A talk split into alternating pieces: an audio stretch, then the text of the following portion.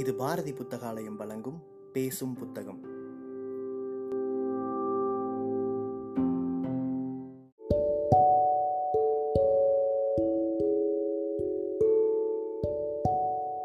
Book day இணையதளத்தின் மூலமாக முன்னெடுக்கப்படும் வாசகர்களுக்கான வாசிப்பு போட்டியில் தேர்வான சிறுகதையை கேட்க இருக்கிறீர்கள்.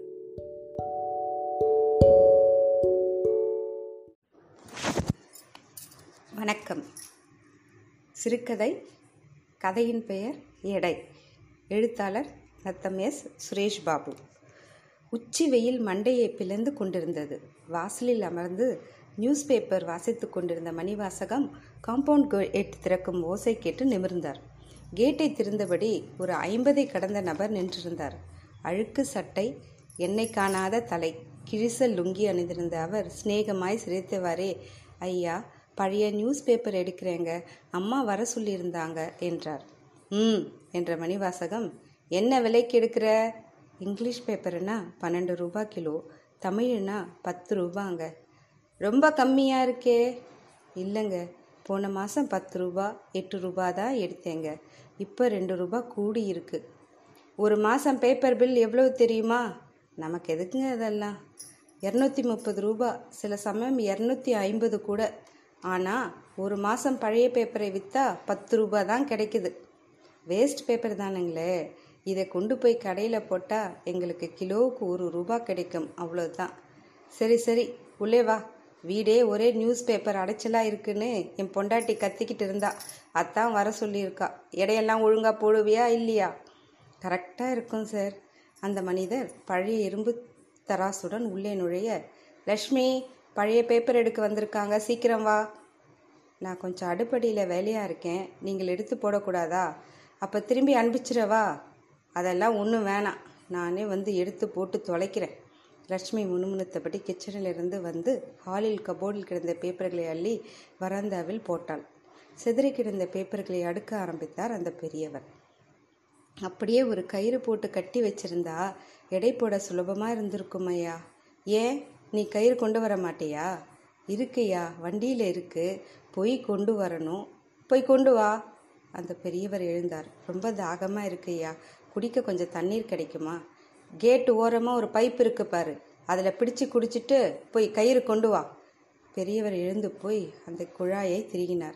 வெயிலில் சுடு தண்ணீராய் கையில் விழுந்த நீரை கொஞ்சம் கீழே விட்டு முகம் கழுவி பின்னர் ரெண்டு கை பிடித்து அருந்தினார்.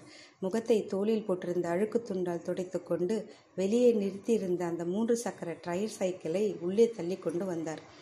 கயிறை எடுத்துட்டு வான்னு சொன்னா வண்டியையே கொண்டு வந்துட்டியே மணிவாசகம் கேட்க பேப்பர் நிறைய இருக்குது ஐயா அதான் எடை போட்டதும் வண்டியிலே எடுத்து போக சௌகரியமா இருக்குன்னு கொண்டு வந்தேன். சரி பெரியவரே உங்க பேர் என்ன? முத்து. எத்தனை வருஷமா இந்த தொழில் பண்றீங்க? அது ஆகி போச்சுங்க முப்பது வருஷம். ஒரு நாளைக்கு எவ்வளோ கிடைக்கும்? அது வியாபாரத்தை பொறுத்துங்க. வீடுங்களில் வேண்டாம்னு எவ்வளவோ தூக்கி போடுறாங்களோ அவ்வளவோ எங்களுக்கு சோறு போடுற தெய்வங்கள். பேசிக்கொண்டே இருந்தாலும் பெரியவர் முத்து பேப்பர்களை இரண்டு மூன்று அடுக்களாக அடுக்கி கட்டினார். அப்புறம் எடை போட ஆரம்பித்தார். இரண்டு கிலோ எடைக்கல் ஒன்றும் ஒரு கிலோ எடைக்கல் ஒன்றையும் சேர்த்து தராசல் வைத்து மறுபக்கம் பேப்பர்களை வைத்தார். தூக்க முடியாமல் தராசை தூக்கி நிறுத்த முள் பேப்பர் இருந்த பக்கம் தாழ்ந்தது. கொஞ்சம் பேப்பர்களை எடுத்துவிட்டு மீண்டும் நிறுத்தினார். இதற்குள் வார இதழ்கள் சில நாவல் புத்தகங்களையும் என் மகன் படித்து முடித்த கல்லூரி பாடப்புத்தகங்களையும் கொண்டு வந்து போட்டாள் லட்சுமி. பேப்பர் வரைக்கும் ஐந்து எடை இருக்குதுயா? அஞ்சு மூணு பதினஞ்சு கிலோ. புக்கு எல்லாம் எட்டு கிலோ இருக்குது மொத்தம் இருபத்தி மூணு கிலோ. பேப்பருக்கு நூற்றி ஐம்பது ரூபா. புக்கு கிலோ பன்னெண்டு ரூபா. அப்போ தொண்ணூறு தாறு ரூபா. மொத்தம் இரநூத்தி நாற்பத்தாறு ரூபா என்றவர் ஐயா ஏதாவது தக்காளி வெங்காயம் வேணுங்களா? உன் அழுகின தக்காளி யாருக்கு வேணுமாம்? பணத்தை கொடுத்துட்டு பேப்பரை எடுத்துட்டு கிளம்பு. ஐயா ஐம்பது ரூபா கம்மியாக இருக்குது அதுக்கு ஏதாவது வெங்காயம் தக்காளி வாங்கிக்கங்க. அத்தானே பார்த்தேன். இப்படி எதையாவது சொல்லி அழுகிற தக்காளியே தலையில் கட்ட பார்க்குறியா? இல்லை சார். இன்னைக்கு காலையில் மார்க்கெட்டில் எடுத்த புது தக்காளி. நீங்களே பொறுக்கி எடுத்துக்கோங்க. ரெண்டரை கிலோ ஐம்பது ரூபா. மார்க்கெட்டில் தக்காளி கிலோ பாஞ்சு ரூபா தான் அது நேற்று ரேட்டுங்க ஐயா. இன்னைக்கு கிலோ இருபது ரூபா தான் உங்களுக்காக வேணும்னா மூணு கிலோ போடுறேன். யாருக்கு வேணுமாமா உன் பிச்சை ரூபா? இருந்தால் கொடுத்துட்டு பேப்பரை எடுத்துக்கோ. இல்லைன்னா கிளம்பு. நாங்கள் வேறு ஆளுக்கு போட்டுக்கிறோம். முத போனி ஐயா. காலையிலேருந்து வெயிலில் சுற்றிட்டு வரேன். கடைக்கு இன்னும் அஞ்சு கிலோமீட்டர் போகணும். அதுக்கு அதுக்கு இரநூறு ரூபாய் இப்போ வாங்கிடுங்க. மிச்சம் ஐம்பது ரூபாய் நாளைக்கு வரும்போது கொடுத்துடுறேன். முழுசாக ஐம்பது ரூபாய் ஆட்டையை போட பார்க்குறியா அப்படியெல்லாம் பண்ண மாட்டேயா இந்த ஏரியாவில் தான் முப்பது வருஷமாக வியாபாரம் பண்ணிட்டு இருக்கேன். உங்கள் துட்டு எனக்கு வேண்டாம் ஐயா. ஏமாற்றி தின்னா உடம்புல ஒட்டாத ஐயா நாளைக்கு கண்டிப்பாக கொண்டு வந்து கொடுத்துறேன் ஐயா. அப்போ ஒன்று பண்ணு. இரநூறு ரூபாய்க்கு எவ்வளோ பேப்பரோ அதை மட்டும் எடுத்துகிட்டு போ. நாளைக்கு வரும்போது மீதி பணம் கொடுத்துட்டு மிச்சத்தை எடுத்துகிட்டு போ. கராராக சொன்னார் மணிவாசகம் இனி பேரம் பேசி பிரயோஜனம் இல்லை என்று அவர் சொன்னபடி இருநூறு ரூபாயை கொடுத்துவிட்டு பேப்பர் பதினைந்து கிலோவையும் நாலு கிலோ எடை புத்தகத்தையும் எடுத்துக்கொண்டு கிளம்பினார் முத்து. பாவங்க அந்த ஆள். இப்படி பச்சாதாபமே இல்லாமல் விரட்டுறீங்க. அந்த ஐம்பது ரூபாவை அவனை ஏமாற்ற மாட்டான். அப்படியே ஏமாத்தினாலும் நாம் குறைஞ்சா போயிடுவோம் ஏன் பேச மாட்ட? ஒவ்வொரு ரூபாவும் நான் உழைச்சி சம்பாதிச்சு இந்த அளவுக்கு வந்திருக்கேன். யார்கிட்டேயும் நான் ஏமாற தயாராக இல்லை. அவன் நாளைக்கு வரமாட்டான் பாரு. இந்த மாதிரி எத்தனை பேரை நான் எடை போட்டு வச்சுருக்கேன் தெரியுமா? இந்த ஓ- ஓட்டை க தராசில் எடை போட்டால் எப்படியும் கிலோவுக்கு நூறு கிராம் லாபம் கிடைக்கும். நம்மக்கிட்ட பத்து ரூபாய்க்கு எடுத்து பன்னெண்டு ரூபாய்க்கு விற்பான். ஏமாந்தா இடையில இன்னும் கொள்ளை அடித்திருப்பான் இப்படி ஒரு ரூபா ரெண்டு ரூபா லாபம் வரலன்னா அவன் தொழில் செஞ்சு பிரயோஜனம் இல்லாமல் போயிருங்க. அவன் வயிற்று பழப்பு பார்க்க வேணாமா? சரி சரி அவனால் நமக்குள்ளே எதுக்கு பிரச்சனை? ஆக வேண்டிய வேலையை பாரு என்று மனைவியை அடைக்கினார் மணிவாசகம். மறுநாள் மணிவாசகம் சொன்னபடி முத்து வரவில்லை. பொழுது சாய்ந்து விட்டது. பாத்தியா நான் சொல்லலை அவன் வரமாட்டான்னு என்று அமர்த்தலாக சொன்னார். இன்னைக்கு வேற லைனில் போயிருப்பாரு நாளைக்கு வருவாருன்னு நினைக்கிறேன்.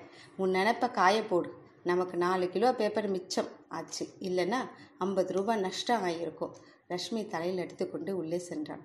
மறுநாள் அதிகாலை வேளையிலே கேட் கதவு திறக்கவும் செடிகளுக்கு நீர் விட்டு கொண்டிருந்த மணிவாசகம் அப்படியே போட்டுவிட்டு கவனித்தார்.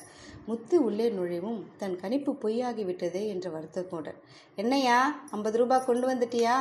இல்லைங்கய்யா நான் வந்தது தான் நினைச்சது சரிதான் என்று உள்ளுக்குள் பெருமிதப்பட்டு கொண்டு ஐம்பது ரூபாய் இல்லாமல் பேப்பர் போட முடியாது என்றார்.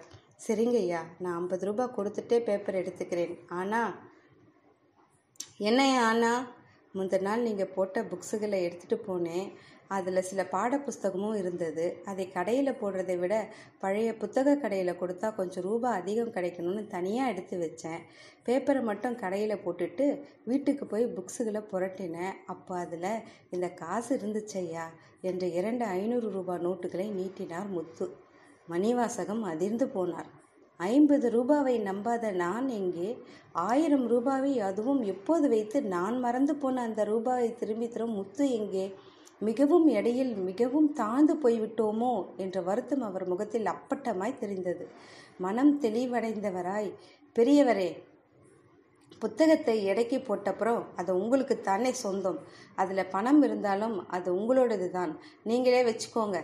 நீங்கள் பெரிய மனசோட அந்த பணத்தை கொடுத்தாலும் உழைக்காமல் இவ்வளோ பணம் கிடைச்சா அப்புறம் அது என் மனசை மாற்றிடும் இதே மாதிரி தினமும் கிடைக்காதான்னு ஏங்க வைக்கும்?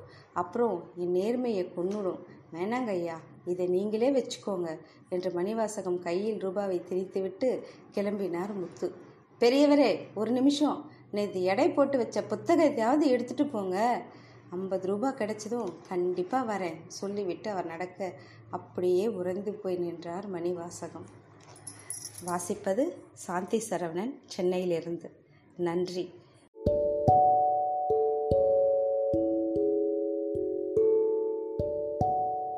சிறுகதையை கேட்ட வாசகர்கள் தங்களுடைய கருத்துக்களை மறக்காமல் அனுப்பி வைங்க. புக் டே இணையதளம் மூலமாகவோ அல்லது நாங்கள் கொடுத்துருக்கிற வாட்ஸ்அப் எண் மூலமாகவோ அல்லது எங்களுடைய சமூக வலைத்தள பக்கங்களின் மூலமாகவோ உங்கள் கருத்துக்களை மறக்காமல் தெரிவிங்க. கருத்துக்களின் அடிப்படையில் தேர்வாகும் சிறந்த வாசிப்புக்கு பரிசளிக்கப்படும்